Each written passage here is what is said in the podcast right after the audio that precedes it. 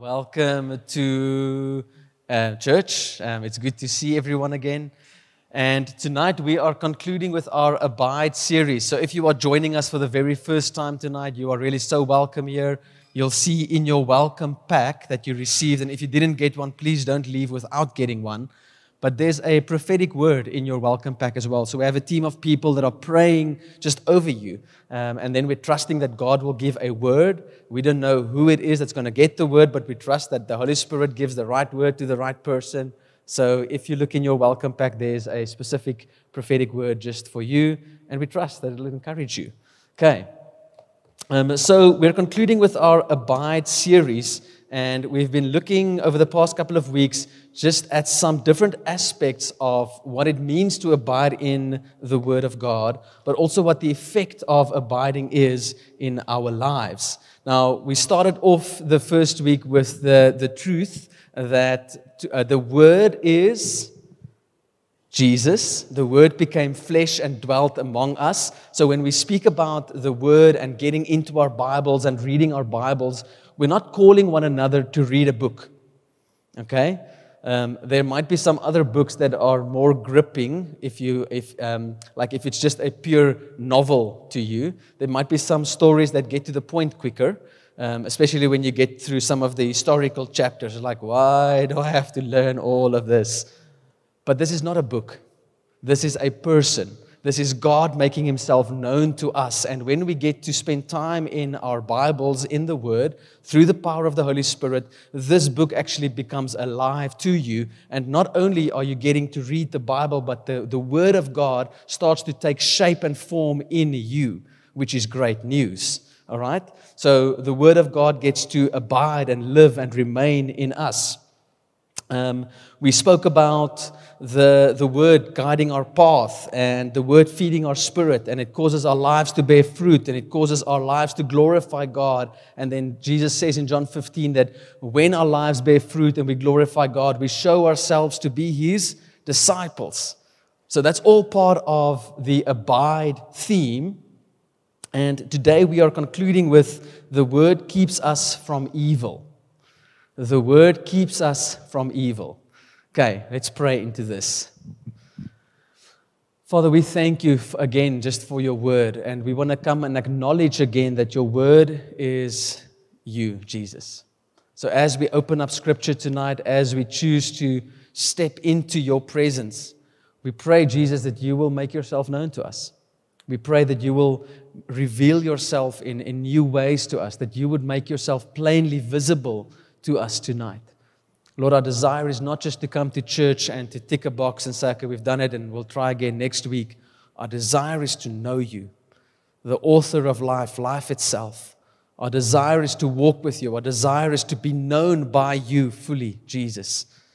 And we bring ourselves in, in all of who we are um, to you tonight, Lord. And we ask that you would speak to us in Jesus' name. Amen. Amen. So the word keeps us from evil. So if you think about evil, all right, evil, um, there's like that little, um, what was that movie's name? Um, Austin Powers with their, anyway. But if you think about evil and you think that the, world, the, the word will keep you from evil, what are some of the evils that you would want the word to keep you from? Okay, what are some of the evils out there that you would want the word to keep you from? And it might be, um, yes, share with me that joke. I want to hear what evils it is. it might be your neighbor. Maybe your neighbor is um, very scary or just weird. Um, maybe it's your boss. Okay? Maybe there's people at your workplace that has an agenda against your life. And that can be an evil. They're like, God, please protect me from that.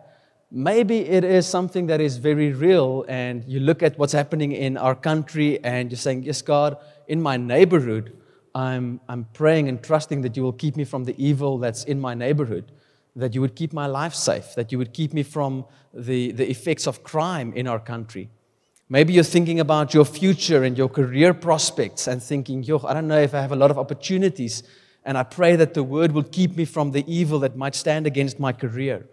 And, and all of these things are valid, right? Like your physical safety is a valid thing for you to carry in your heart and say, Jesus, I would love for you to keep me safe.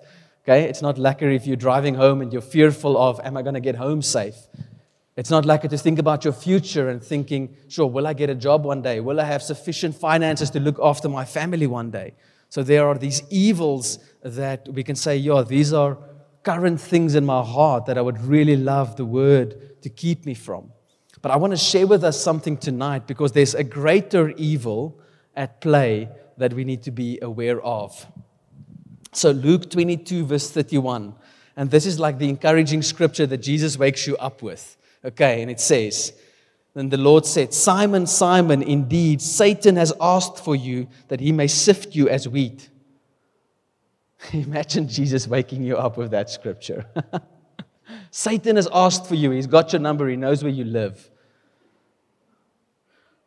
There's an evil for you to be wary of. Wary of. Aware of. Wary of. Okay, not tired of, wary of. So Satan has asked for you that he may sift you as wheat.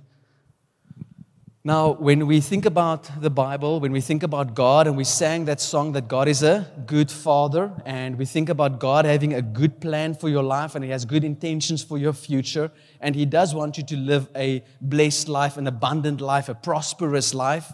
Um, and all of these things are true, but there are also other things that are true. That there is also an enemy at play, and He knows your name.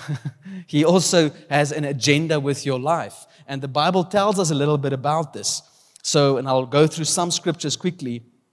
But in 1 Peter 5, it says that your enemy, the devil, prowls around like a roaring lion looking for someone to play with. Now, the word says devour. Lions don't play with people. Okay.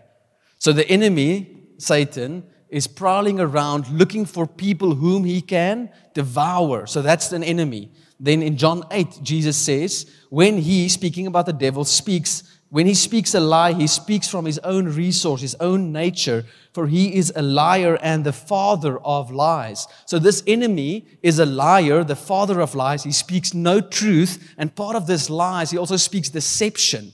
He deceives you into believing something to be true, which in actuality is not true. That's not great. Then John 10:10, 10, 10, the thief comes only to steal, kill, and destroy. But Jesus says, I have come to give you life and life in abundance. But this, the enemy has a very real plan to steal, kill, and to destroy. Now, Jesus goes on and he warns the effects of the plans of the enemy over our lives can lead to Matthew 24. Jesus says, And because lawlessness will be increased, the love of many will grow cold. So Jesus says, in the end times, because lawlessness increases, whom of you are aware of the fact that lawlessness in the world increases? Okay? Because of lawlessness increasing, those whom at one stage loved God deeply, their love will grow cold. Then in 2 Timothy 3 1 to 5, and I think this one's on the board, it says this But mark this, there will be terrible times in the last days. People will be lovers of themselves, lovers of money, boastful, proud, abusive, disobedient to their parents, ungrateful, unholy, without love, unforgiving, slanderous, without self control, brutal, not lovers of the good, treacherous, rash, conceited, lovers of pleasure rather than lovers of God, having a form of godliness but denying its power. So the scripture gives us this warning that there's a very real enemy with a very real agenda to your life, and it can have a very detrimental effect on your life. That in the last days, many will fall away from the faith. Now, when we speak about it, when you've maybe thought about stuff that you'd think, yeah, Lord, this is a very real evil. Maybe you are battling a sickness in, in your physical body tonight, and you're thinking, yeah, Lord, this is an evil because it might take my life. And that's a very real thing. I'm not belittling any of the things that we are trusting for, that God will keep us safe from. But, friends, there is a greater evil that we need to be aware of. Scripture also teaches us that what does it profit a man if he gains the whole world, but he loses his soul? So there is a much greater thing at stake that the enemy is fighting for. The enemy is not so much concerned about your bank balance. But if he can use your bank balance to take you away from Christ, either in the positive or the negative, he will do it. But he's not so much concerned about your bank balance. He's not so much concerned about your physical health. But if you can use your physical health to influence your eternity, he will use it. So there's a very real enemy at play. And Jesus says to, to Peter, uh, to Simon Peter, and says, Simon, Simon, Satan has asked for you that he may sift you. But here's the good news. Verse 32 But I have prayed for you, Simon, that your faith may not fail, and when you have turned back, strengthen your brothers. So there's this very real enemy. And Jesus says to Simon, But I have prayed for you that your faith may not fail, that your faith will endure, that your faith will persevere, that you will overcome right up until the end. And when you turn back, that you will go and strengthen your brothers. Because not only has Satan asked for you, he's also asked for your friends. He's asked for your family. He's asked for your neighbor. He's asked for the people on your campus, in your school, at your workplace.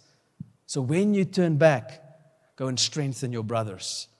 So Jesus says, I have prayed for you. Now, if you go to your Bible, and I want you to go there either via paper format or electronic format, but John chapter 17, and we'll see this prayer of Jesus. John chapter 17. So while you're paging there, um, it's, uh, it's quite a vulnerable space in John chapter 17, leading up to Jesus being captured in the garden, building up to his crucifixion. But in this space, the first couple of verses, Jesus is praying for himself. All right, so he's spending time with his father and he's praying for himself. And then from verse 6, he transitions to pray for his disciples. So if you are there, say I. If you're not yet there, say I, I, I. Okay, no one. You're there. All right. So I'm going to read. You can follow along. I'm reading from the New King James if you want to go to that translation on your app. Otherwise, you can follow along with whatever translation you have. I'm going to read from verse 6 up until verse 21. So Jesus speaks to his father and he says, I have manifested your name to the men whom you have given me out of the world. They were yours. You gave them to me, and they have kept your word. Now they have known that all things which you have given me are from you. For I have given to them the words which you have given me, and they have received them, and have known surely that I came from you, and they have believed that you sent me. I pray for them.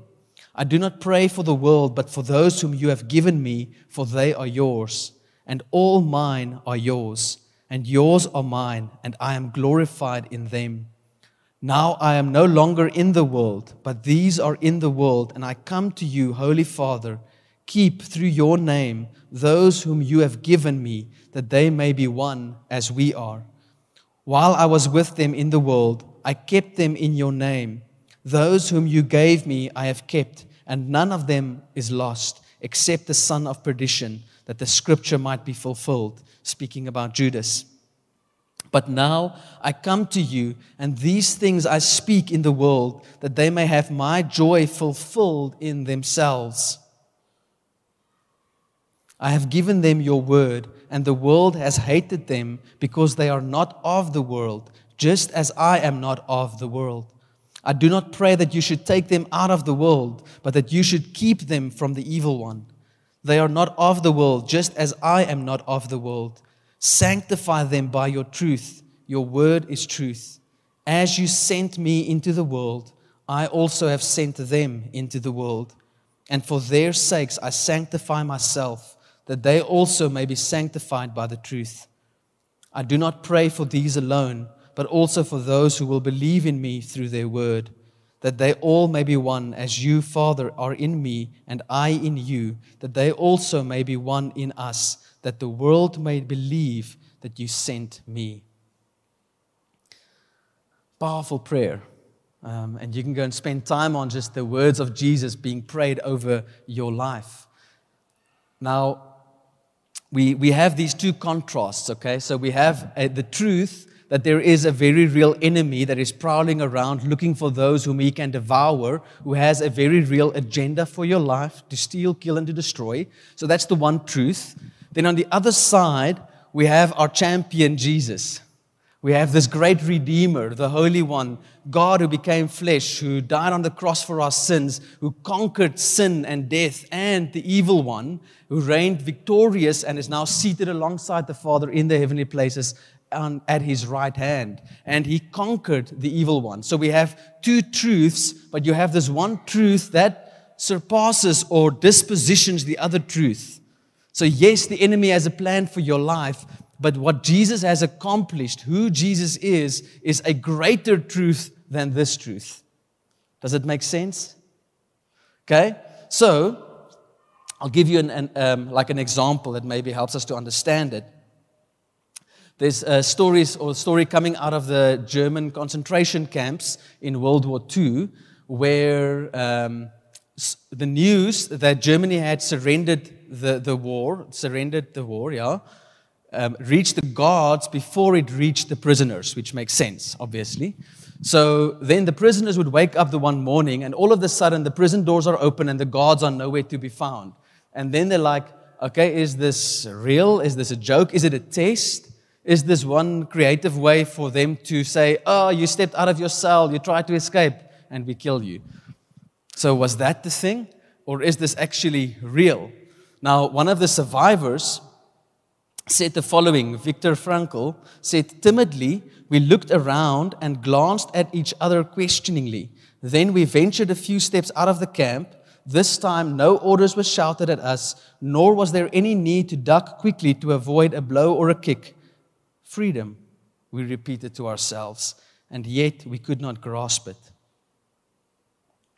must be quite a, a, thing for you to be in such a state of capti- captivity and then for one morning to wake up and the doors are open and you are a free person. Now, friends, I don't know when you got born again. I don't know when you got when you encountered Jesus, but the moment you become born again, there is a liberator that took you out of your prison and set you into a position of being free. But you and I can remain behind the prison doors of a lie you can remain in a space where the fear of the enemy still dictates your future. But you have a liberator, you have a champion, you have a king who has conquered the evil one so that you no longer have to live by fear because the love of God casts out all fear and you can live by faith. But there is a, um, a position of faith that you, have, you and I have to take to walk out a new truth. So, in this space, we see that the enemy has a very real plan for your life. But Jesus has done something for you that enables you to walk out of that prison door and no longer be held captive by the enemy. He doesn't need to control your future any longer. There's a space and a way for you and, I, you and I to live victoriously over the schemes and the plans of the enemy. So, how do we act out this truth? Right, so Jesus prayed for us, that we would be kept from the evil one. But there's in verse 6, Jesus says the following I have manifested your name to the people whom you gave me out of the world. Yours they were, and you gave them to me, and they have kept your word. They have kept your word. Now, friends, if you want to live a life of victory over the enemy, if you want to live a life of freedom, if you want to live in the fullness of God's purposes and plans over your life, if you want to access all of the things that has already been made available by the gospel, keep the word. Keep the word. By keeping the word, we will keep ourselves safe from the evil one. Now, last year we did a sermon series on the Word of God, and there was this video clip that speaks about the power and the impact of God's Word. And um, I'm going to ask Ethan to quickly show us that video clip again. There was a recent study by the Center for Bible Engagement where they pulled 40,000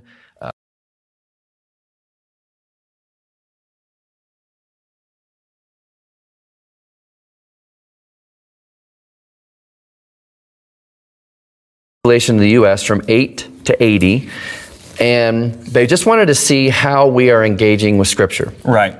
And they discovered something that actually became kind of the profound discovery of the entire study. It, they weren't even looking for this, and this is kind of became the highlight of the study. Right. Um, when we're in the scripture one time a week, and that could be church on Sunday, that's pastor saying you open your Bible, we hear the message, one time a week had negligible effect on some key areas of your life. So I'm going to spell that out more here in a moment.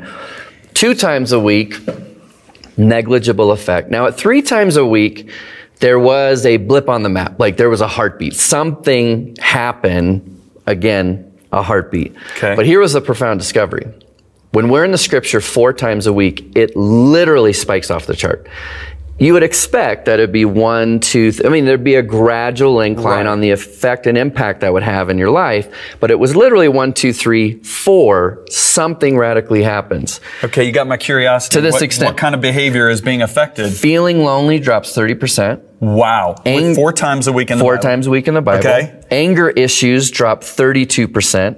Uh, bitterness in relationships, marriage, a relationship with your kids, and so on, drops 40%. Alcoholism drops 57%. Feeling spiritually stagnant. You know, if there was one area when I'm talking with people that, that they'll be honest about is they just feel spiritually stagnant. Ask them the question, how much time are you spending in scripture? If they're in the scripture four times a week or more, it drops 60%. Wow. Viewing pornography drops 61%. That's very important. now, on a flip positive side, sharing your faith Wow. jumps 200% Wow. because you have a confidence in God's word. And then discipling others jumps 230%. That's that's amazing right there.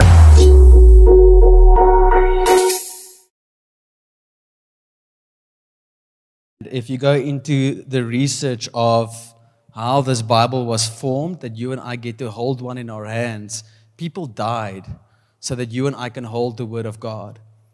But, friends, this is not just a book, a collection of stories that's brought together and people thumb sucked and said, oh, yeah, this makes sense, let's put this together. The Word became flesh. And God chooses to reveal Himself through His Word. And when you sit with the Scripture, by the power of the Holy Spirit, the scripture starts to become alive in you. And as you read your Bible, as you sit under the authority of Jesus, Jesus starts to be formed inside of you. It's no wonder that certain areas of your life will change. What's interesting for me about that study is that when you're in scripture once or twice a week, it has a negligible effect on your life because you're starting to learn about something that sounds awesome, but you do not get to experience it yourself. There's a power that you become aware of, but you do not get to experience that in your own life. Then you become discouraged. Then the gospel starts to lose its power to you. Your prayer life is affected. Your intimacy with God is affected. Your boldness to approach God when you've messed up is affected. Your ability to share with others is affected because you have lost confidence because you do not see this power that you read about in your own life. Because we're not really abiding in the Word, we're only tasting on the sidelines of the, the crumbs that are falling off the table. But when you and I get to a space where we acknowledge that this Word of God is Christ Himself, and we start to bring our lives under the authority of Scripture and we keep the Word, you will see the Word taking shape in your life. And I think sometimes we try to overcomplicate this to say, no, no, but it's too difficult for me. I'm waiting to get a different translation so that I can understand it better. Okay, if it's, don't start with the King James Version maybe, but even if that's all that you have, for centuries, that's all that people had. The power lies not in the translation, the power lies in the Holy Spirit revealing Christ to you from Scripture. Get into your Bible, and whatever Jesus is telling you, you obey, and you will see change in your life. You don't have to understand everything to obey it. You don't have to be a super intellectual or educated person or be able to cross reference your whole Bible before you can start applying it. Sometimes we make these excuses like, no, I'm still studying through the Bible and then I'm going to discover what God is telling me. Just get into your Bible and read it and obey it. Keep the word.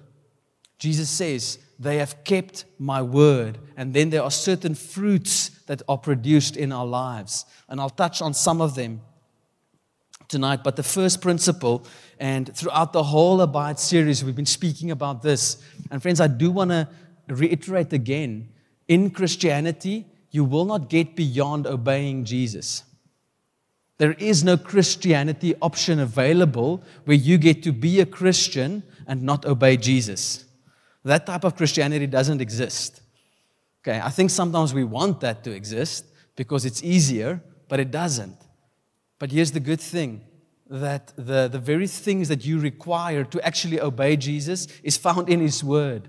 Just start to obey Him, just start to apply the things that His Word is teaching you. So we keep His Word. Then, verse, uh, the second point is His joy, Jesus' joy, will be fulfilled in us. Verse 13, Jesus said that, that His joy will be fulfilled in us. Now, when I was reading this and praying through this, we're talking about Jesus, okay? Just to create the scenario again. Jesus, the author of life, Jesus, the creator of the universe, God, has a joy, things that make him joyful, that you and I can have a fulfillment in. I don't think we understand that. You see, you and I have certain things that we think if I get this new job, I will have joy. If I get married one day, I will have joy. If I get this breakthrough, I will have joy. If I have this prayer answered, I will have joy. And it might be true to an extent. But, friends, there is a joy that Jesus carries in his heart that you and I can be participators of. I'm pretty sure whatever makes Jesus joyful um, trumps whatever makes me joyful but there's a joy that you and I get to be um, invited into by abiding in the Word of God, by keeping the Word of God. Now, that should encourage your heart. Now, Jesus goes on and he says in verse 15, I do not pray that you would take them out of the world. Some of you are like, Jesus, why? now is a good time for you to come back. Have you seen what's happening in the world? Have you seen what's happening in my life? Now would be a good time for you to come back. And Jesus prays and he says, I'm not praying that you would take them out of the world because there is something that God wants to deposit in us that is far greater than any of our circumstances or experiences in this world alone. And it's also not just about us, and we'll get to that now. now. But Jesus prays specifically that we will not be taken out of this world, but that we will be kept from the evil one. So there's a joy, there's a purpose that we get to be part of, that gets to be fulfilled in us when we remain in the Word of God.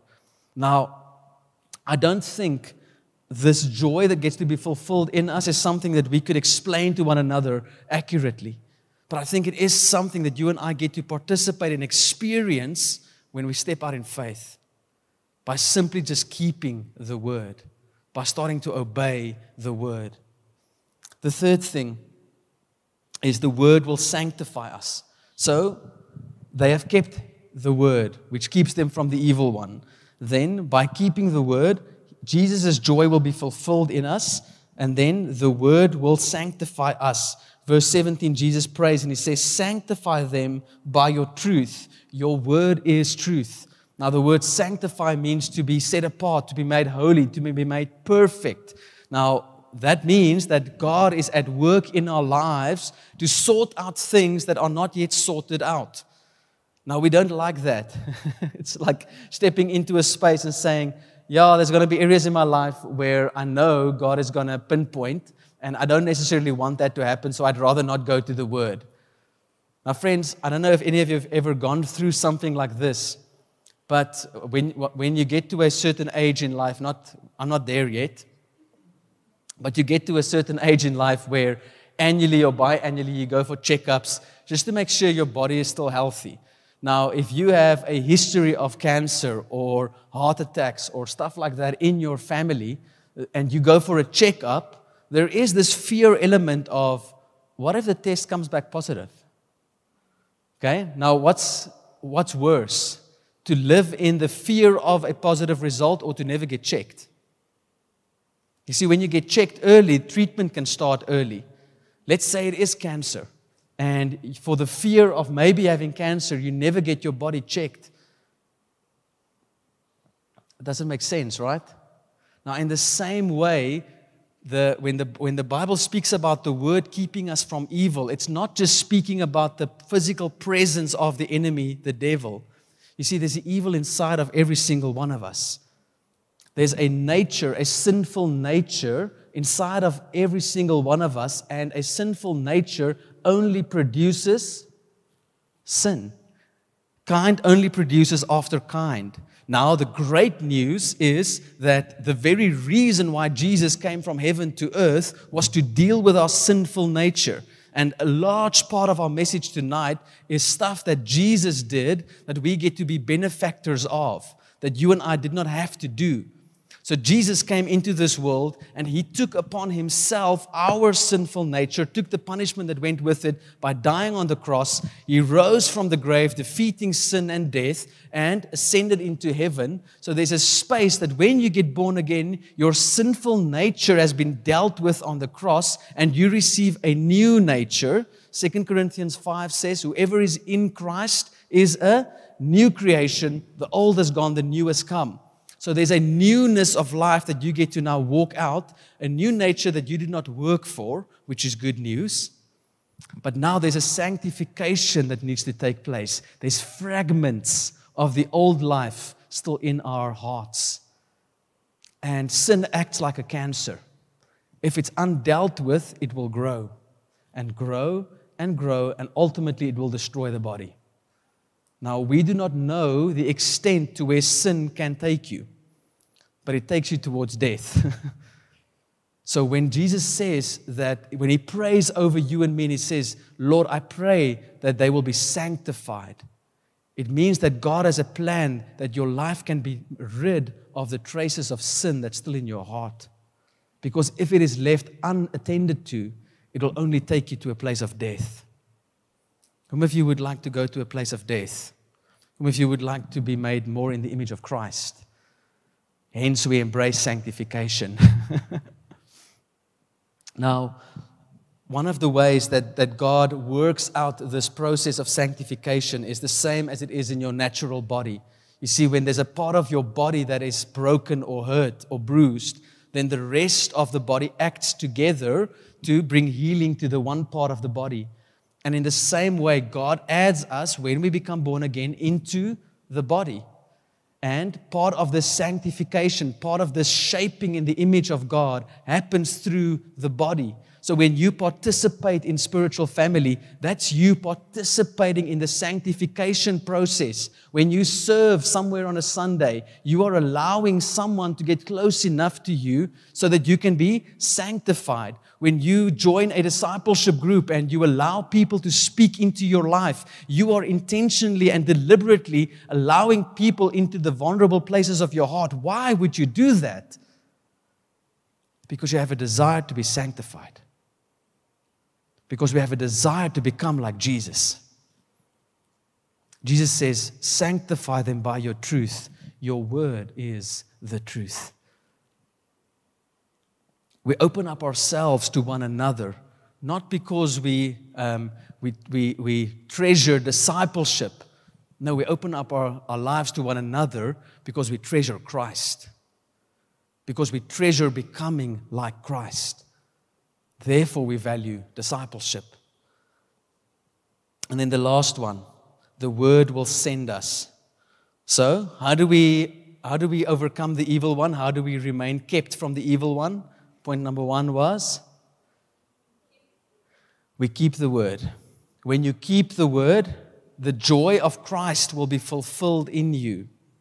Okay, can I hear an amen from somewhere? The joy of Jesus will be fulfilled in your life. Friends, that should cause an excitement to arise in your heart that there is a joy that belongs to Jesus that can also belong to you. Praise Him.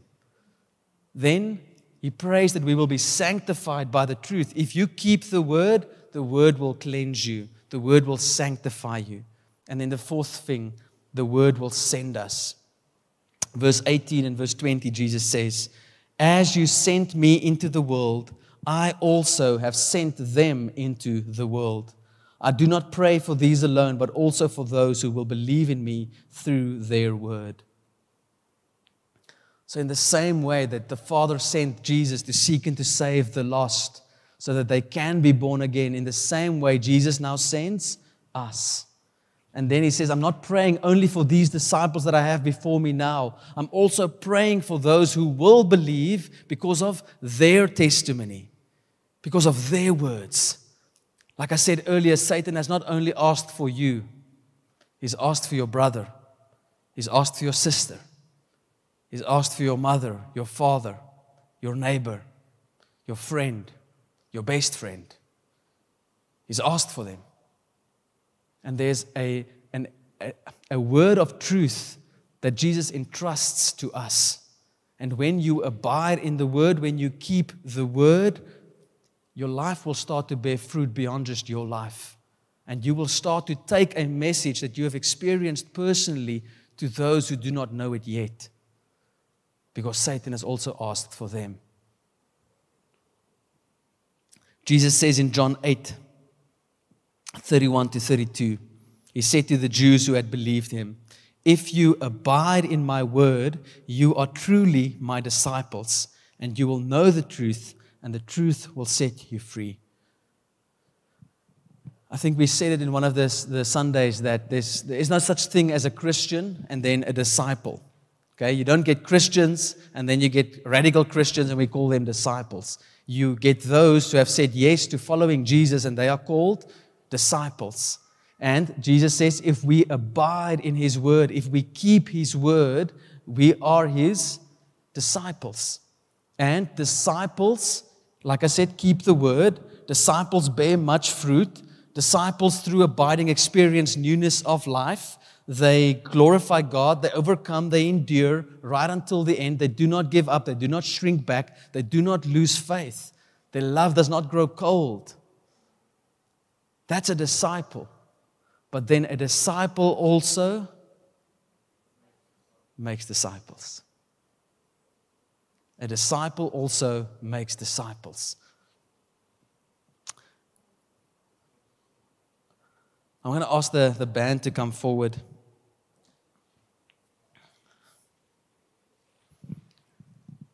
So, we've been preaching a lot through different elements of the word and what it means to abide. And I remember um, last year somewhere, we, we had a prayer, a sermon series on prayer, and the series' name was Lord, Teach Us to Pray, based on that scripture in Matthew where um, the disciples asked Jesus, Lord, teach us to pray. And, and I remember last year somewhere, I think it was towards the end of last year, someone came to me and they were sharing like a, a problem they're going through. And I asked a simple question like, So have you prayed about this? And they're like, no, I'm not really sure how to pray. And I was thinking to myself, if only, if only we had a series somewhere that it would equip the church how to pray. If only. Now, friends, what I want to guard us against is becoming Sunday Christians, where you go to church on a Sunday, you listen to a message, and it's great and it's nice hype. And for six weeks, you get to learn about prayer. For six weeks, you get to learn about what it means to abide. And then it's you've forgotten. It's not impacted your life because the goal of Sundays is not for you just to hear the word and say, Great, I've heard the word. That's my one for the week done. It's so that the word can be formed in us. And you and I need to apply the word. Now, I do hope and I pray by the power of the Holy Spirit that after these couple of weeks, and even if you've joined us tonight for the very first time, that you would walk away with a deep revelation that this Bible that you and I get to read is not a book, it's a person, it's Christ. And when you choose to open up your Bible and you bring yourself into the presence of Jesus, friends, I need us to really understand that when you are lonely and you are sitting at home and you are depressed, and you're thinking to yourself, if only I could spend time with Jesus, and you open your Bible and you realize I'm in the presence of God because His Word became flesh. That's the power of Scripture. And when you, you allow this Word to be formed in you, your life will change. I promise you, not because of my promise, but because of the Word. When you abide in Him, your life will bear much fruit Your life will glorify God. Your prayers will be effective and your joy will be full. The joy of a holy God will be yours. Friends, no person can touch the joy of Jesus. No circumstance can touch the joy of Jesus, and that joy can be yours. But you and I have to act out the truth. You and I have to make a decision to walk out what is true. So Jesus says to Simon, Simon, Satan has asked for you. He wants to sift you. And then Jesus says to him, But I've prayed for you that your faith may not fail. And when you've turned back, go and strengthen your brothers. And then Peter says to him, Lord, I am ready to go with you both to prison and to death. Now, if you know the story of Peter, he was the zealous one. All right, he was the one that cut off the ear of the guy in the garden that came to take Jesus. You dare not touch Jesus. And here Jesus comes and he gives him a, um, like a caution, right? Now, when we understand the gospel, when we understand that we serve a victorious king, a Jesus whom is alive, who defeated the devil, you and I do not need to be fearful of the evil one. But you and I would be very foolish to be ignorant of his plans. So Jesus comes and he gives him a caution Satan has asked for you. Satan has asked for you. And Peter's like, Now nah, you can come. you and me, Jesus, I'll die for you. I've got your back. And Jesus says to him, Peter, before the day is over, you're going to deny me three times. Now, the good news about the story is that after Jesus' resurrection, he revealed himself to his disciples and he also restored Peter three times. But there's an element of the gospel that will always be missing in your life because of pride. And in this story, we see a sense of spiritual or religious pride. Like, no, Jesus, I've got this. I've got the scripture. That scripture that we read just now, I've been quoting it as well this whole week. Um, I can quote the scripture. And we think we can stand on our own strength or our own abilities. We think that we are good Christians. And because we've been a good Christian and I've been spending all my time in the Bible, I've got this. There's an independence that our pride often produces where I've got this on my own. Yeah, there's stuff that I need to work on, but it's me and Jesus, and I'll go sort it out on my own. I don't need people to speak into my life. I don't need this discipleship thing. Um, like maybe that's for new Christians, maybe that's for, for new believers. I've been saved longer. I'm okay. I don't need this connect group thing. And we have this independent journey, you and you and me, Jesus. But the problem is that Jesus didn't design or set it up that way. So therefore it doesn't work.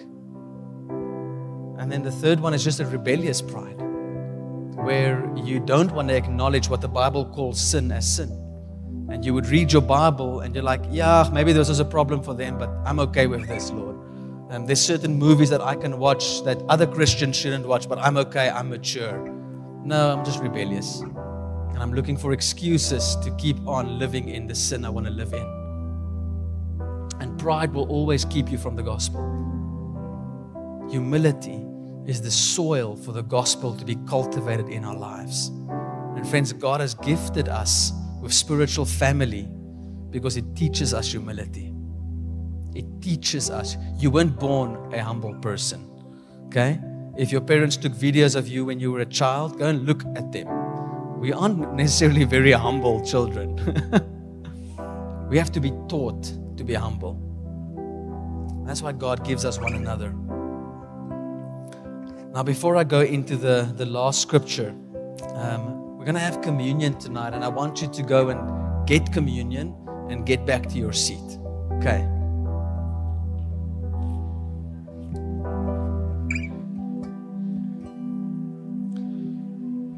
So, Revelation 12 11, it says that they have conquered him, the devil, by the blood of the Lamb and by the word of their testimony for they loved not their lives even unto death. Now, we're going to do communion in, in two parts tonight, and we're going to do it together. And, and I think a part of this series is that there's a deep truth available to every single one of us. The good news about this whole series is that the access into this truth wasn't done by you, it wasn't accomplished by your works. Nothing you did made this truth available to you. It was the work of Christ. Now, that's really good news, friends, because when you and I look in the mirror, we'll find enough reasons why we are disqualified. When we reflect on our own lives over the past week, we'll find enough reasons why we'll be disqualified from abiding, living, walking with a perfect, holy God. But praise the Lord that it was by His good works that we get to access Him, that we get to be with Him, that we get to abide with Him. And He says, when we abide with Him, He abides with us. His word abides in us. His love abides in us. It remains, it doesn't go away. So we're going to start with the blood. Okay? So the scripture says, by the blood of the Lamb they overcame. Now, the good news is that when the blood of Jesus was poured out for you and me, it dealt with sin, it cleansed you. That when you are born again, the Bible says that your spirit that was dead is now made alive. And Paul writes in the book of Ephesians that your spirit is raised with Christ and seated alongside him in the heavenly places. So when you are a born again believer, you are not obeying Jesus or keeping the word so that you don't go to hell. That's a fear driven theology. For those who are in Christ, um, eternal life is no longer the question. Your eternal life was purchased by the good works of Jesus. That's good news, friends. All right? It means that you can now live out your Christian life not in fear of judgment. The Bible is very clear. All of us will one day stand before the judgment seat of God and give an account to how we have lived our lives. But praise be unto Jesus that whether you go to heaven or hell is not dependent on your good or bad works. It was dependent on the good works of Jesus, and they were perfect. And when we acknowledge that we are one with Christ, then we are seated alongside Him in the heavenly places.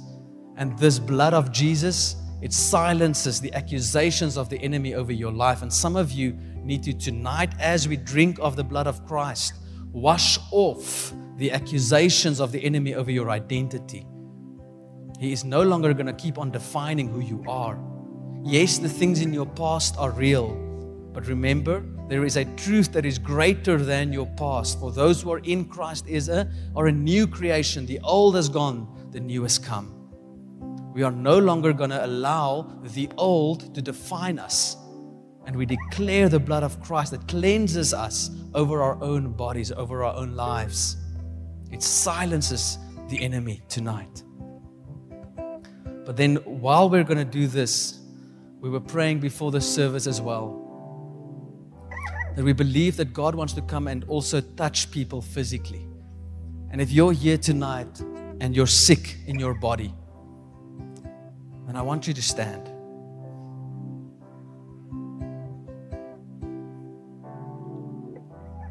We have, if we have no sick people, that'll be amazing.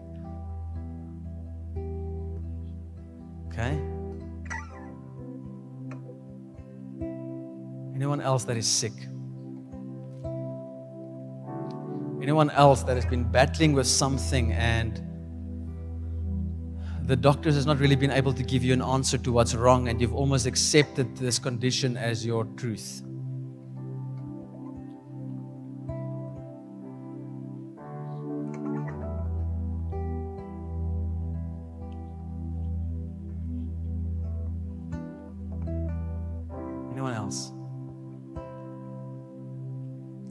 So I'm going to ask you to remain standing just so that I don't forget. Then uh, I want to make a second response moment. And this might also be a bit vulnerable. But for some of you, when we think when you think about heaven and hell, and if I were to ask you tonight, if you die tonight, do you go to heaven? Your response would be, I don't know, or I hope so. Um, and you find yourself looking more towards yourself for salvation than you look towards Jesus. And tonight, you want to step into the fullness of what it means to abide in Christ. And it is a surrender, it is a giving over of my life to say, Jesus, I choose to follow and obey you. I choose to be a person that keeps your word. And I want to create that invitation for you tonight. If you want to step into a space tonight and say, Jesus, I'm giving you my life. I don't want to rely on myself, but I want your blood to cleanse me, to purify me, to declare me holy. And I want you to stand.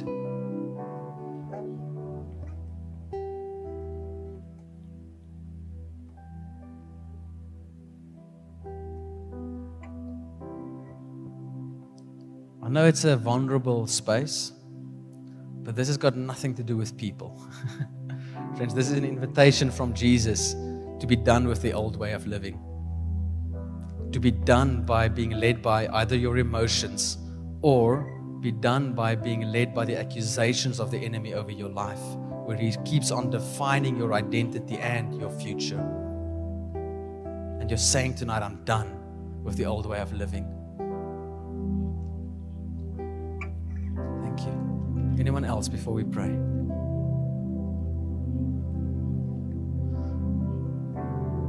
Thank you. All right, so we're going to drink of the blood together. And for those who are standing and trusting for healing, we're just going to align ourselves with what the word says.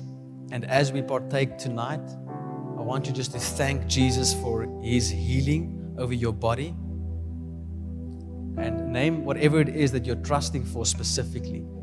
And we're just putting our faith together as a church to say, Jesus, we're asking you to bring healing. And for those of you who are stepping in and saying, Jesus, I'm giving you all of my life, just have a moment where you voice that, where you say, Jesus, as I'm drinking of your blood tonight, I'm receiving the forgiveness of sin and the newness of life. My life belongs to you. And then you enjoy communion with your Father. So let's drink of the blood.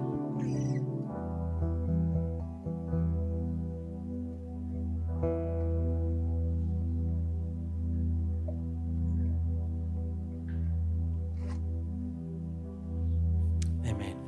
Okay, you can sit. If if you want to receive more prayer afterwards, um, please do come to the front.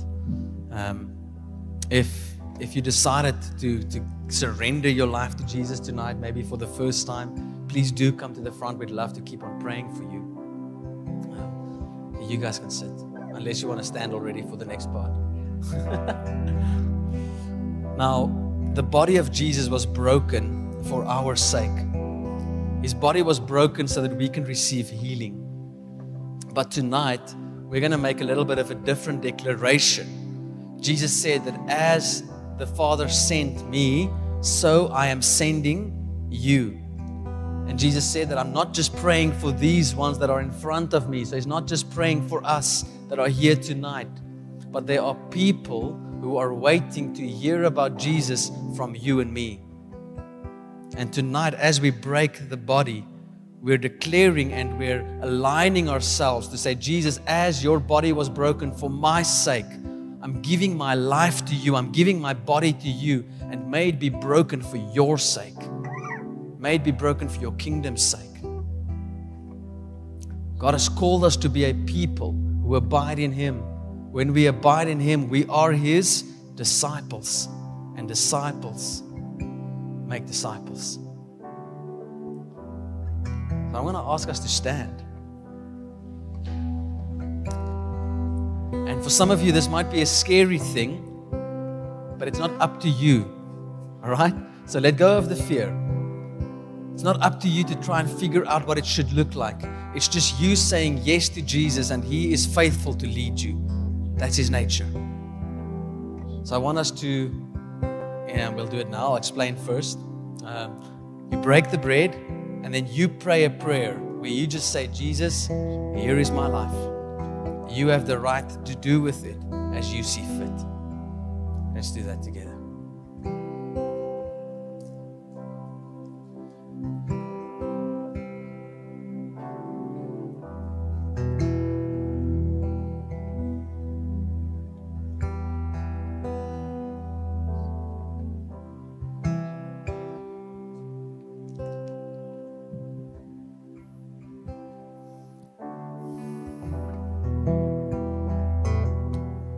Stretch out your hands, just in a way of receiving from God. Lord, you spoke to your disciples and you, you commissioned them to go into all the world and to make disciples of, of all the nations. You told them to wait in the upper room and they'll receive power when the Holy Spirit comes upon them so that they can be your witnesses. And in the same way, Lord, in deep dependency and humility, we ask in Jesus' name, would you come and fill us with your Spirit? And would you make us be witnesses of this incredible gospel? In Jesus' name, amen. Amen. You have a word.